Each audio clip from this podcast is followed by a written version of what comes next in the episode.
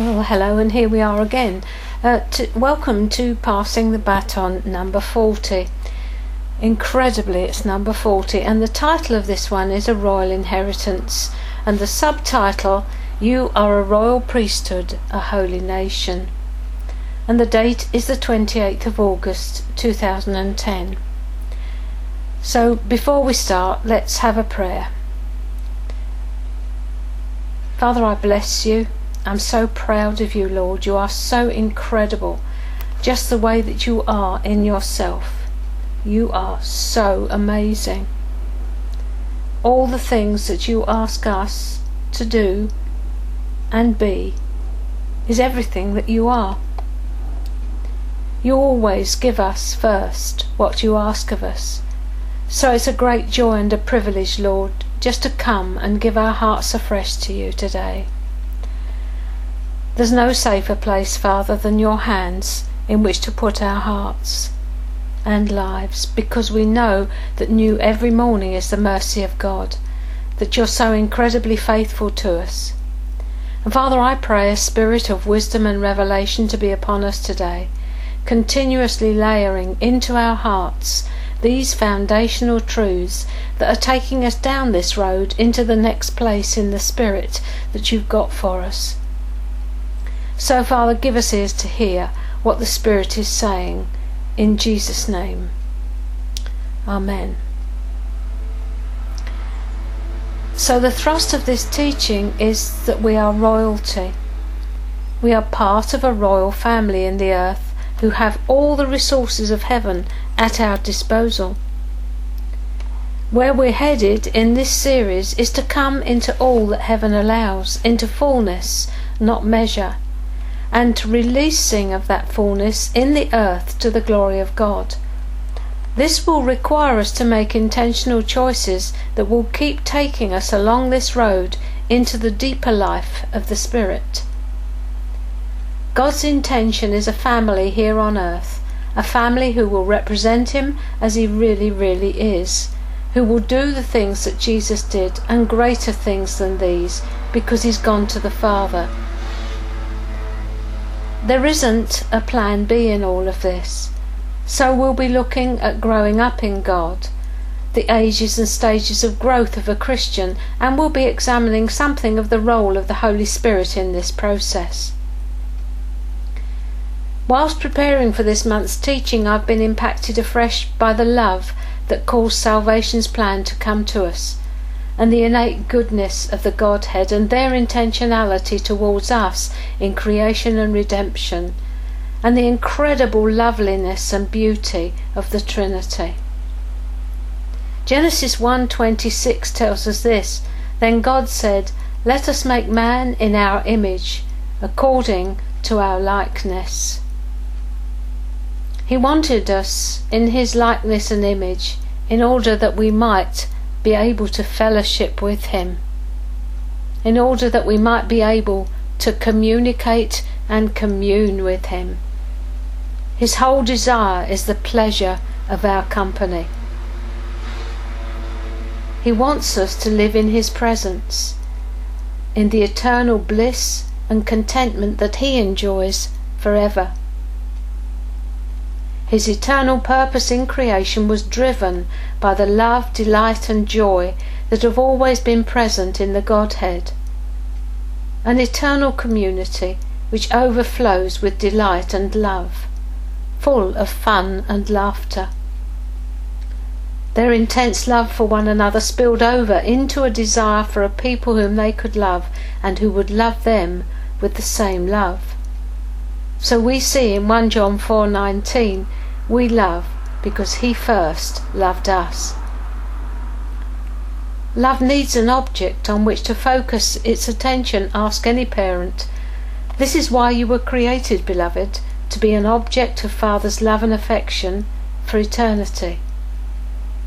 His love is ever towards you, His eyes are always on you with affection.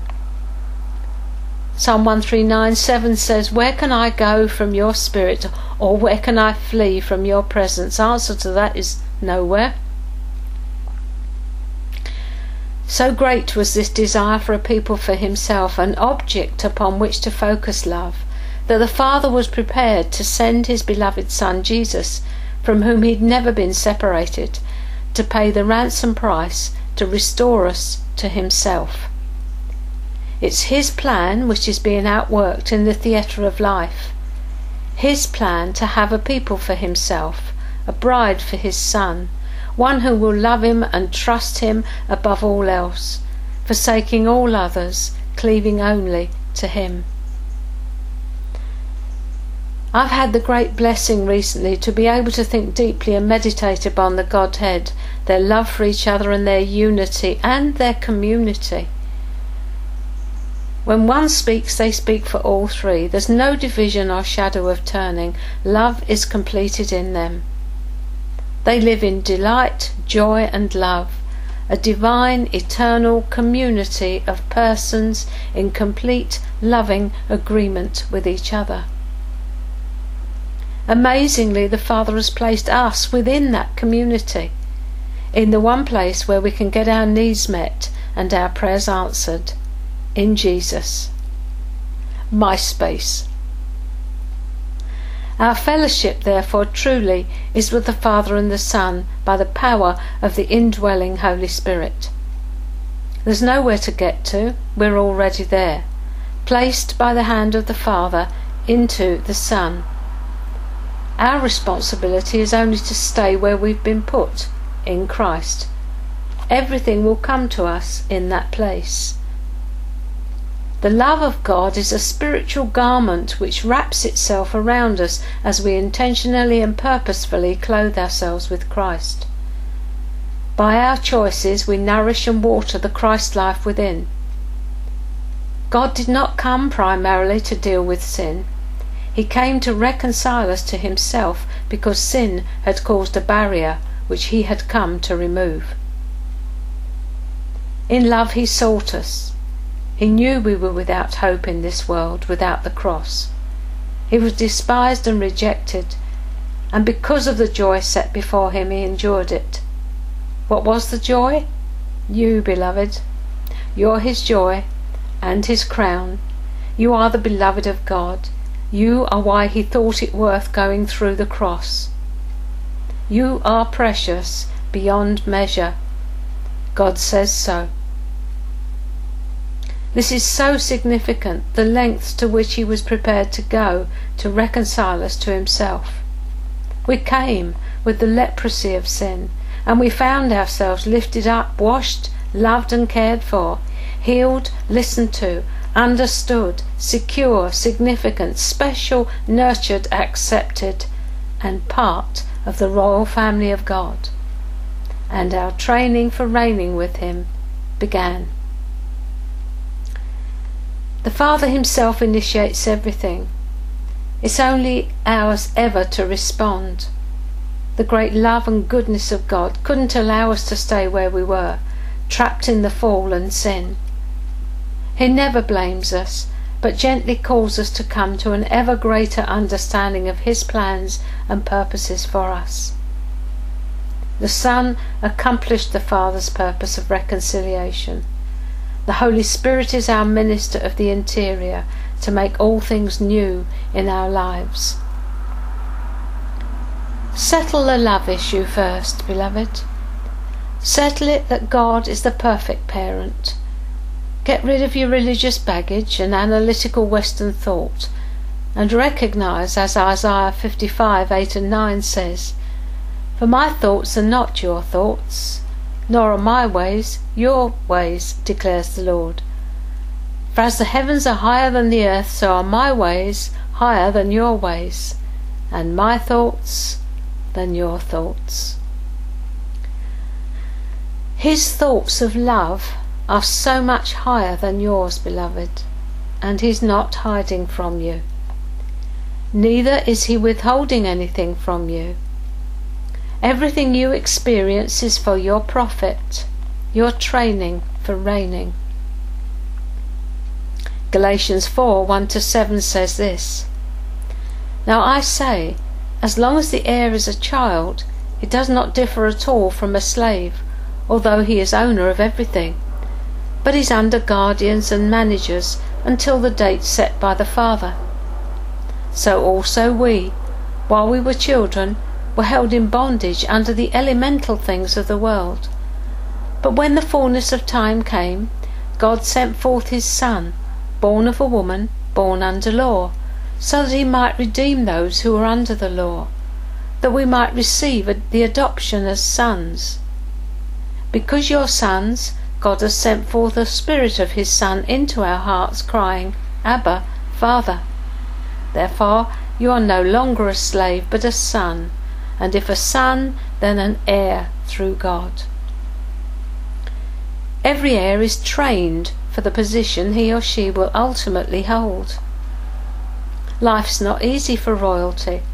They have to live in a goldfish bowl where everything they do and say and is scrutinized by the general public and the press. Our Queen has spent her life serving the people of this country. From a child she was trained for the position, though not expecting to take the throne. But when she did, all the training she had received had equipped her for office, and she committed herself wholeheartedly to the work. She had to give up any thought of living a quiet family life. From the moment her father died, she stepped forward and became what the country expected of her. She's given her life to this, and she is to be much admired for her selfless dedication to doing her duty to the country. What about us? Nothing of this earth, no matter how worthy, is good enough for us. For he made us for himself, and our soul is ever dissatisfied until it finds its completion in him. Nothing can compare with the indwelling presence of the eternal, uncreated Godhead. Colossians 1:27 Christ in you, the hope of glory. Hope in the biblical context is confident expectation. Our journey is one from believing this truth, we call it exercising faith, through experiencing this truth, to knowing this truth. Christ in you, the hope of glory. It's not enough to believe that Jesus Christ is Lord. It has to become true in our experience. Then and only then will we really know that Jesus Christ is Lord. We go from faith to knowledge once we have knowledge, we don't need faith. So when we do not have knowledge, we exercise faith, we believe. God gives us an experience of Himself, we luxuriate in feeling His presence. The next thing we know, He seems to have withdrawn, and we're left wondering what happened, what have we done wrong, where's He gone, we can't feel Him anymore. At this stage, many people become disillusioned assuming that it's their fault in some way. They believe they've not measured up to what he's expecting of them in some area of which they are unaware, and they withdraw from being with him, or conversely, they go into striving to try to please him, both to the delight of the enemy. What has happened is that he now requires us to enjoy him, celebrate him, even though we feel nothing. So we declare trust. We celebrate who He is, minus the feeling. Whether I feel it or not, Lord, this I know, you are good. In this way, we move from faith via the experience He's given us of Himself to knowledge. Once we've done this and are secure in Him, whether we feel Him or not, He can let us have the feelings back because we're not dependent on them, but upon Him and who we know Him to be. This is to be our experience all the time. We know. John 17:10 says this, this is eternal life, that they may know you, the only true God, and Jesus Christ whom you have sent. Eternal life is knowing him as he really, really is for you. It's relational. This is our journey, daily, moment by moment, putting the soul under the benevolent dictatorship of the Holy Spirit, yielding joyously to His work in our lives as the Christ life is formed in us and released through us. For some, this is a great struggle, a fight to the death, forcing them to render up their sword to win the ground of their own soul. George Matheson said it like this Make me a captive, Lord, and then I shall be free. Force me to render up my sword, and I shall conqueror be. I sink in life's alarms when by myself I stand. Imprison me within thine arms, and strong shall be my hand. My heart is weak and poor until it master find. It has no spring of action sure, it varies with the wind. It cannot freely move till thou hast wrought its chain. Enslave it with thy matchless love, and deathless it shall reign. My will is not my own till thou hast made it thine. If it would reach a monarch's throne, it must its crown resign. It only stands unbent amid the clashing strife, when on thy bosom it has leant, and found in thee its life. When this is accomplished, we will have Him who is everything. God was in Christ reconciling the world to himself.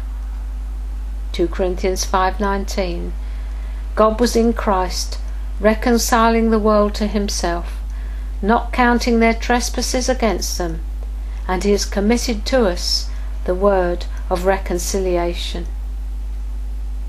What an amazing statement! Not counting their trespasses against them.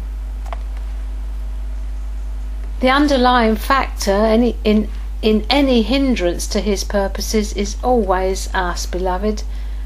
Our inability to believe what he has done in Christ that He loves us unconditionally, it isn't based on our performance, and that He's good and only has our best interests at heart.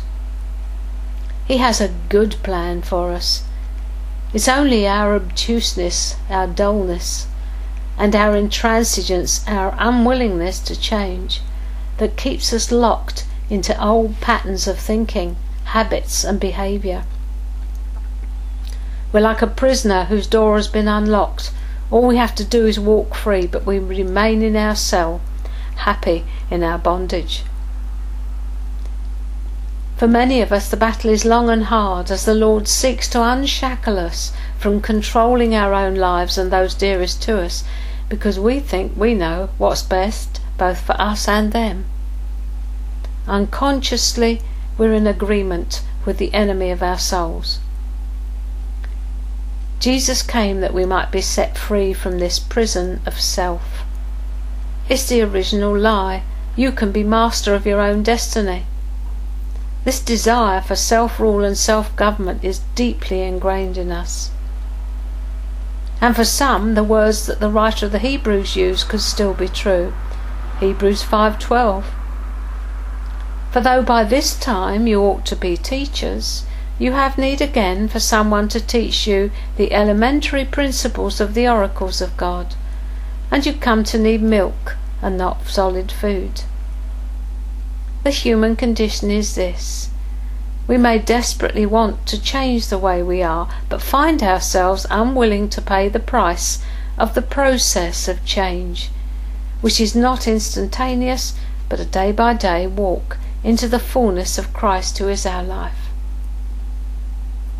Bob Mumford puts it this way Christians go into the supermarket of God's gifts and load up their trolleys from the shelves, but when they come to the checkout, they won't pay the man, and so they turn around and put it all back. They won't pay the price. In the instant society in which we live, there's a forgotten word, and that word is discipleship. A disciple is one who is willing to learn and to go on learning.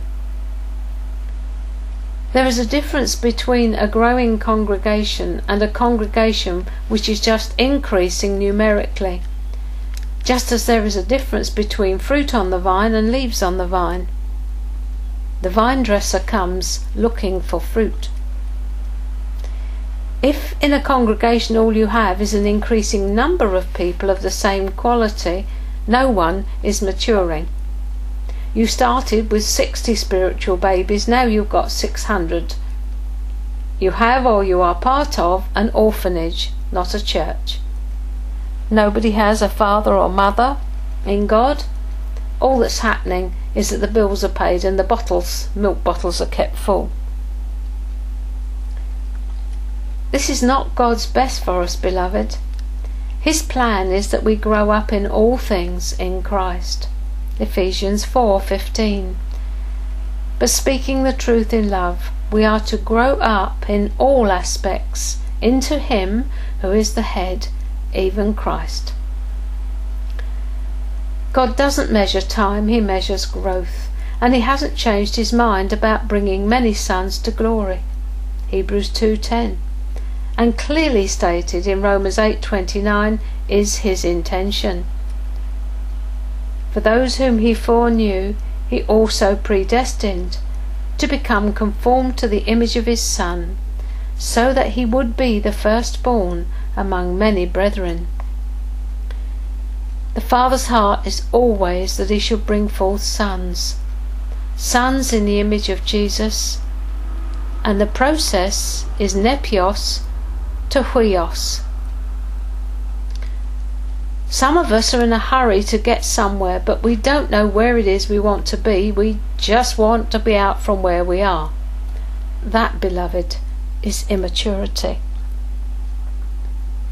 Immaturity pays no attention to the lessons we learn along the way or the problems incurred by disobedience. Disobedience has a price tag the interest accumulates on it. Adolescent spirituality occurs when we remain aligned with negative emotions such as fear, anxiety, and worry. We allow impatience to rule in our hearts. We maintain a victim mindset and a slave mentality because we are unwilling to allow Jesus to be Lord of our lives. We're not wholehearted towards Him. How our difficulties only make us bitter, not better, and disempowerment is our choice. Self pity destroys our destiny, and negativity slows down our development. No one drifts to the top of a mountain. They make plan, plans how they will get there. It's the same for us.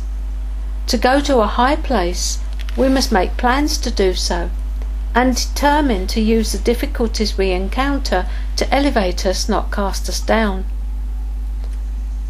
So, maturity is about learning to enjoy the journey we're on, squeezing everything out of every situation for our profit.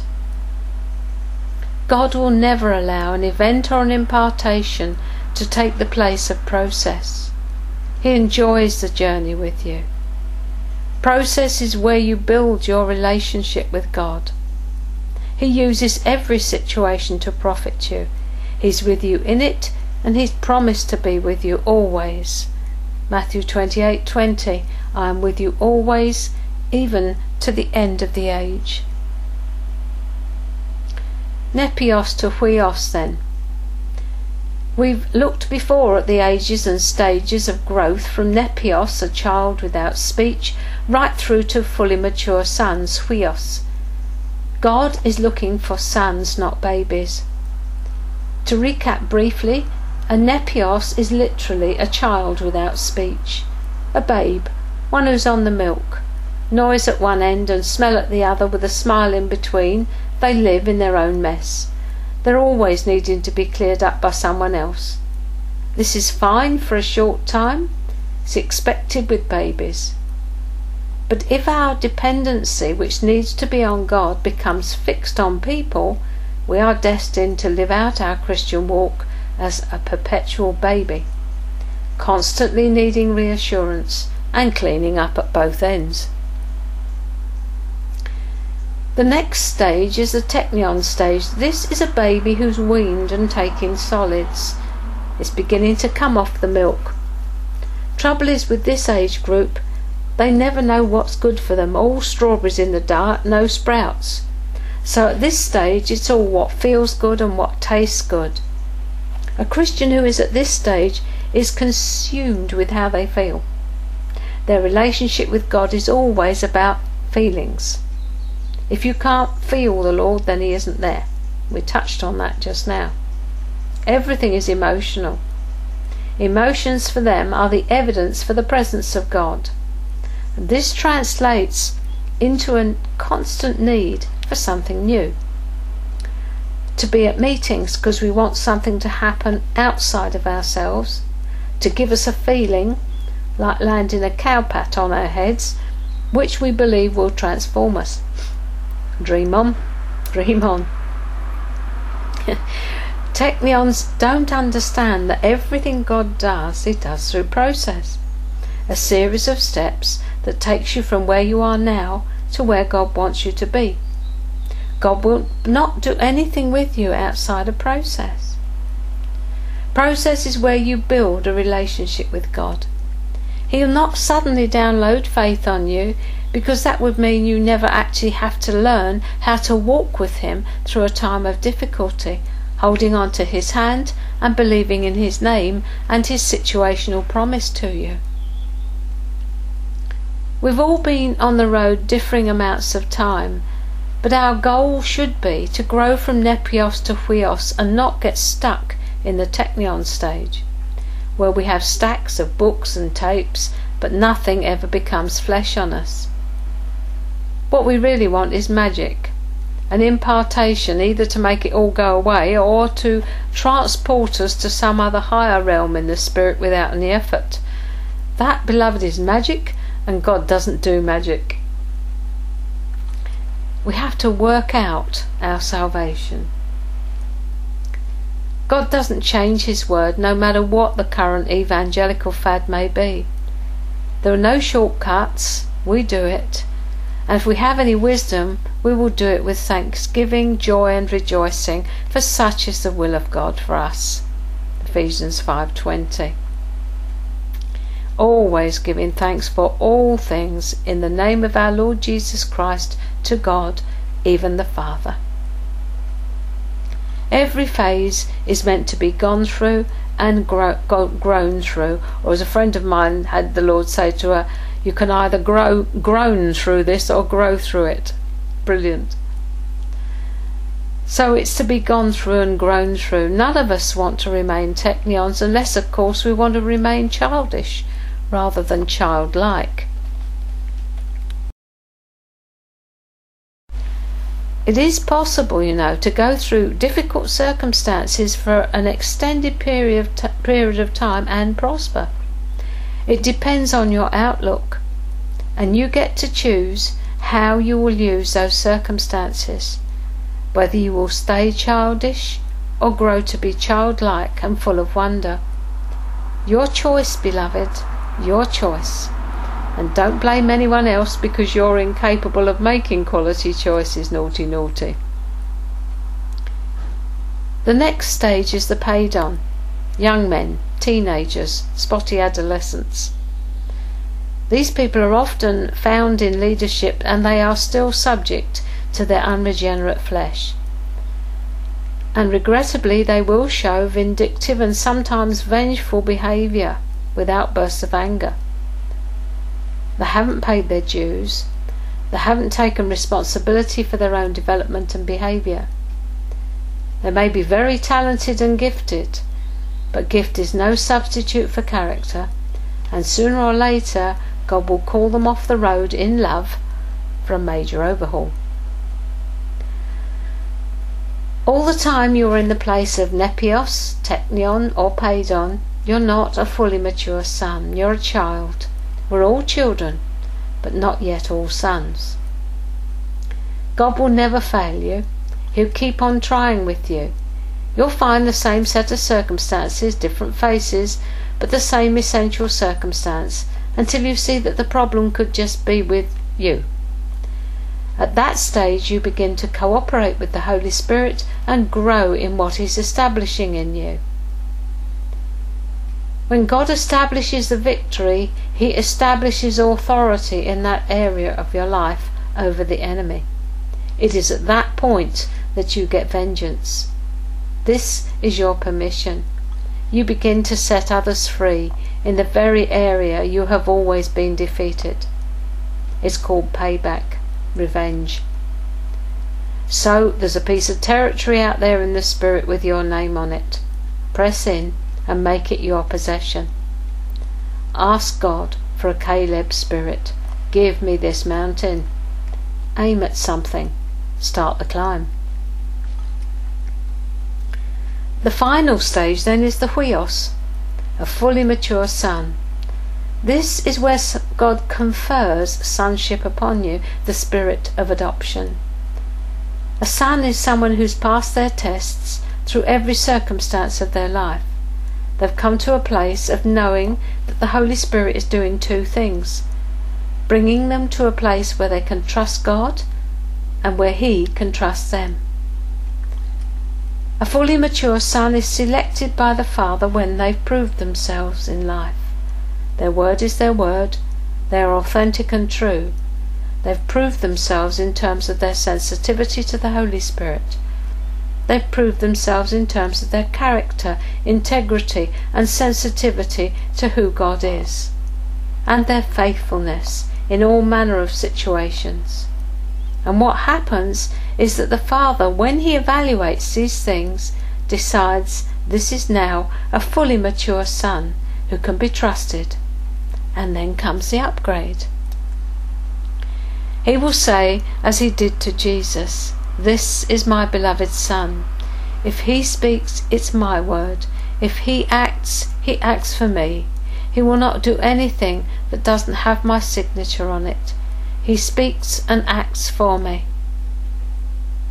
In the Middle East, it used to be called the ceremony of adoption. It's not what we understand in the West, but a conferring of a place of authority and responsibility upon someone who has proved out in the circumstances of life. In every circumstance or situation you are in right now, trust will be the issue. Either you trusting Him or Him trusting you and it's all part of your process towards the next upgrade in the Spirit. God eagerly desires to send the Spirit of adoption into your life.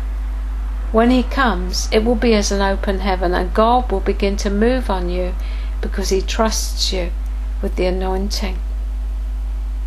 This is what creation is waiting for, beloved. This is what creation is groaning in eager expectation of the showing forth, the manifestation of the sons of God. Romans 8:19 in the amplified says it like this For even the whole creation all nature waits expectantly and longs earnestly for God's sons to be made known waits for the revealing the disclosing of their sonship. If you don't have a passion for Jesus right now, a desire to climb that mountain, ask for one. Ask and keep on asking until He kindles your heart with a desire for Him that matches His desire for you. Ask, beloved, and keep on asking. He longs to impart that same desire to you for Him that He has for you. Of Him and through Him and to Him are all things. Romans 11:36. If you come to trust in the nature of God, nothing will be impossible for you. You'll hear the call of God and you'll respond in faith, and you will become part of the unpredictable church that He so desires us to be in this day. Never forget that we are the agent God uses to bring His kingdom to earth. And Jesus is always our pattern. Sons who are about their Father's business, doing and saying exactly what He does and says, just like Jesus, bringing heaven to earth, living a supernatural lifestyle. As, as He is in this world, so are we. This is our inheritance, beloved, but there is a process. 1 John 4:17 This is the process. By this love is perfected with us, so that we may have confidence in the day of judgment, because as he is, so are we in this world. As he is, so are we in this world. Jesus' nature is sweet. A son bears his father's likeness in character, lifestyle, and conduct. Jesus said in John 5:30 in the amplified, I am able to do nothing from myself independently of my own accord, but only as I'm taught by God and as I get his orders. Even as I hear, I judge. I decide as I'm bidden to decide. As the voice comes to me, so I give a decision. And my judgment is right, just, righteous, because I don't seek or consult my own will. I have no desire to do what is pleasing to myself, my own aim, my own purpose, but only the will and pleasure of the Father who sent me. Jesus was a Father pleaser. He lived to do the will and pleasure of the Father who sent him. Our inheritance is to be like the Son. Hebrews 2:10 For it was fitting for him, for whom are all things, and through whom are all things, in bringing many sons to glory, to perfect the author of their salvation through sufferings. God's goal for us then, in order that we may come into our inheritance, is maturity. A maturity which is marked by our personal experience of the love and goodness of God. Maturity is not about gaining information, but about gaining knowledge through our experiences, and through that experience to manifest or show forth the Christ life. In the West, we've majored on function, what we do, rather than relationship, who we are. God is in the business of turning us round. It's called repentance, changing our thinking. We were created for relationship, for the serenity and joy of heaven.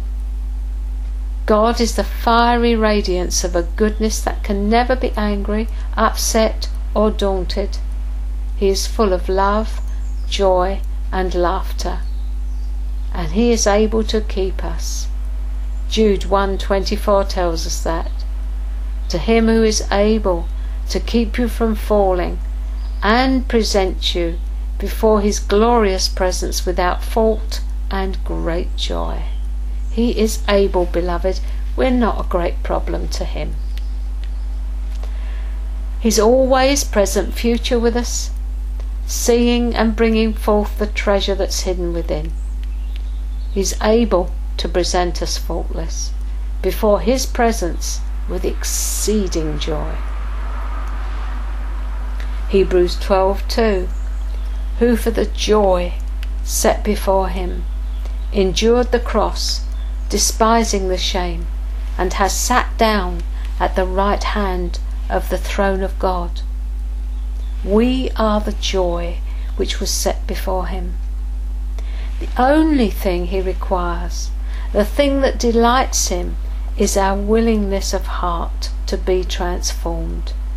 Beloved, he doesn't look on your ability to change yourself, but on your willingness of heart to be changed the change is the Holy Spirit's job. All He wants is your willingness. So it's our willingness, this is the sum, plus His ability, which equals change into His likeness.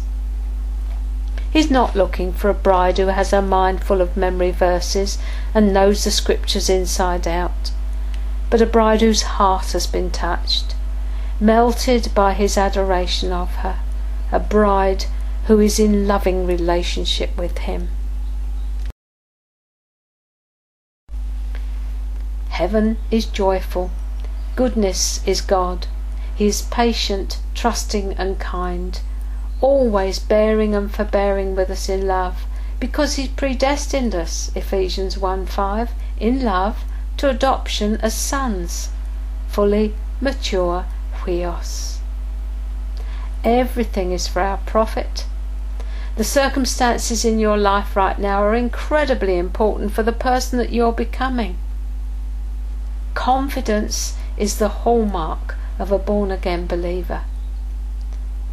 Moment by moment awareness of Him and His working within us will bring us righteousness, peace, and joy in the Holy Ghost.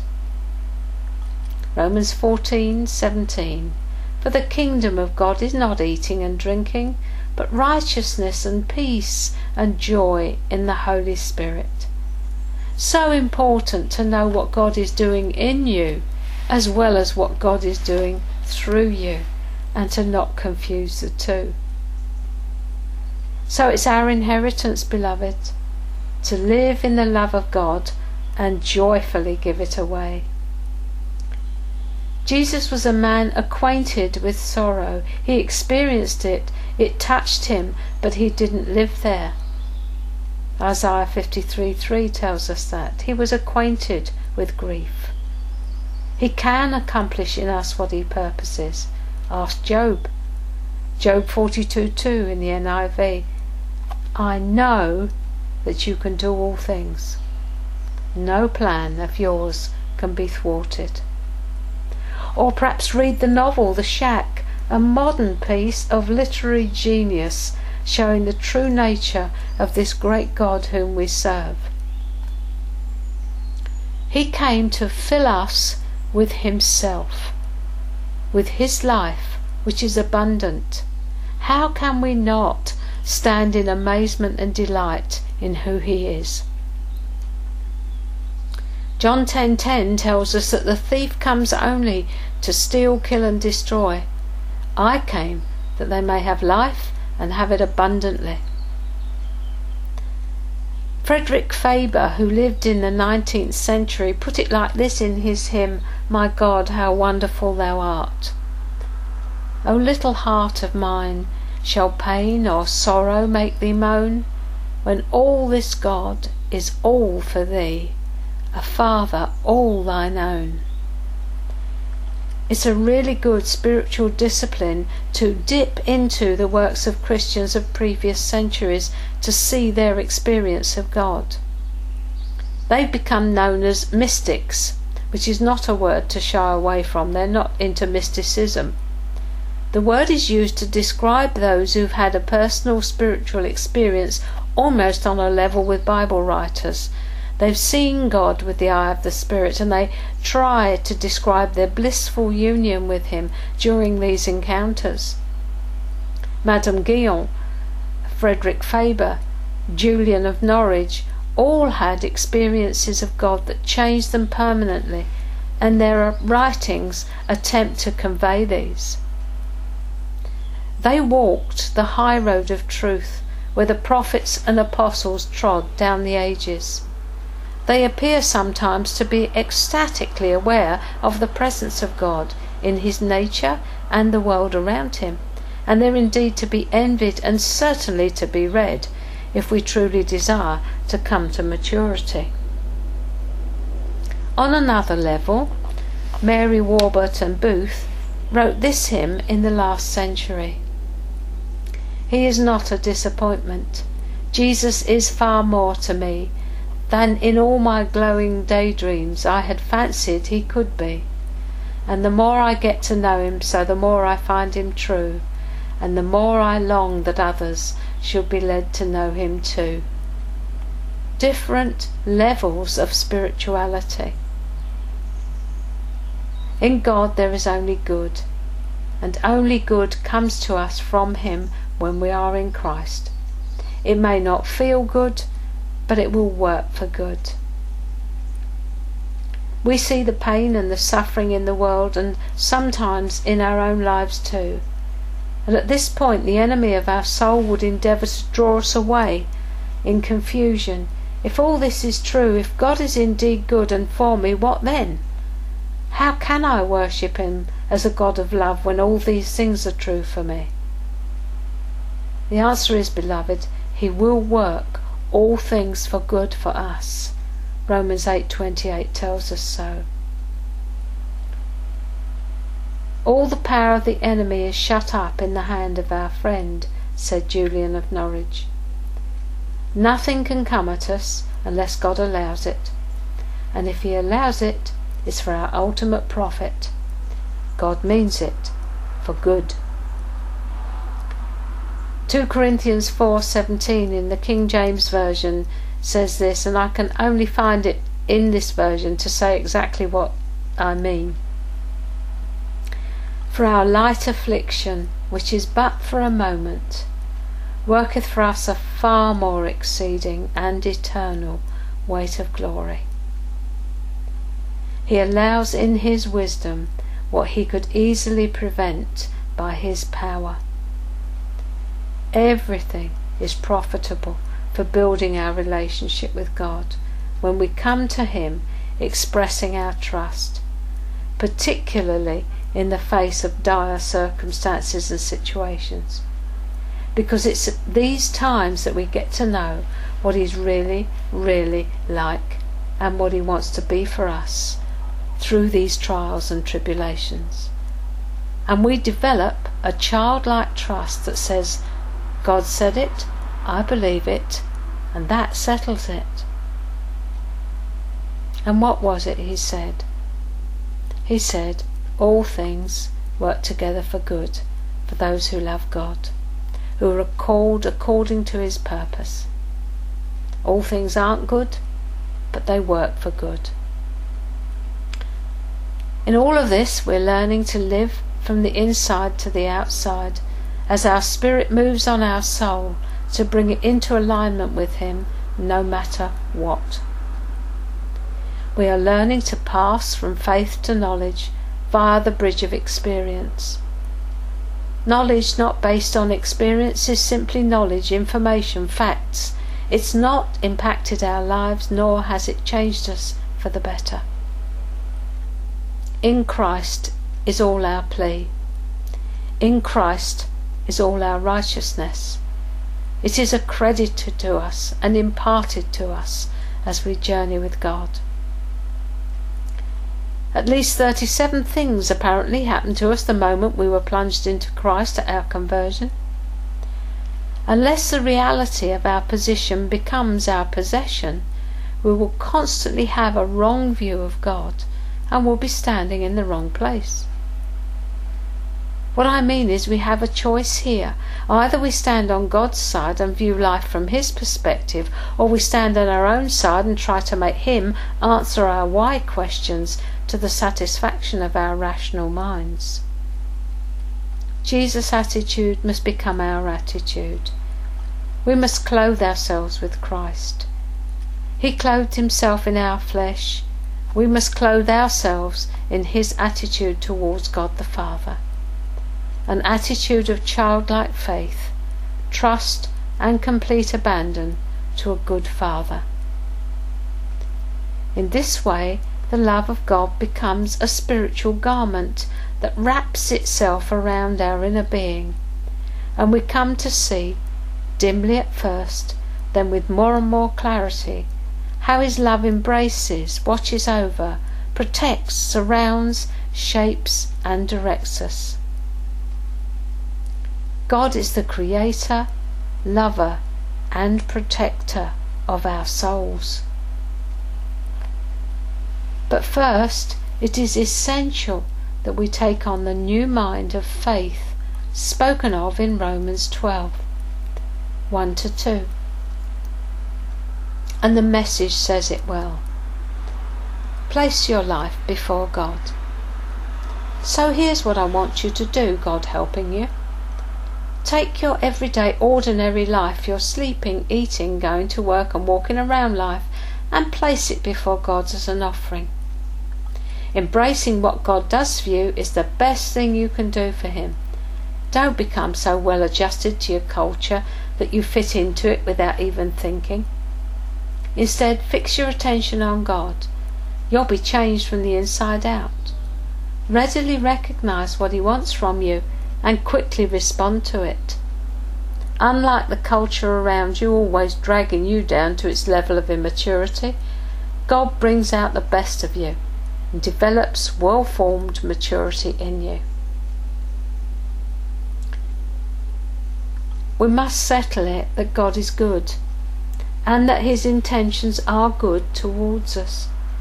We must leave suspicion, mistrust, and doubt behind as a conscious act of our will and step into our eternal inheritance, which is ours in Christ Jesus. Anything that's worth having doesn't come easily. There's a price to pay, and that price is wholehearted intentionality towards God. Through this, we will come into the promised land and the land of promises, our inheritance in Christ Jesus. There can never be a lasting breakthrough without follow through, which is walking in obedience to the Holy Spirit. To follow through will require our active moment by moment cooperation with the Holy Spirit's working within us. If He wants to work gentleness, meekness, love, and self control into us, we'll have to make the choices which will bring forth the fruit. No shortcuts, no ways round it. We have to make the moment by moment choices. And it will be in relationships with those difficult people he places round us.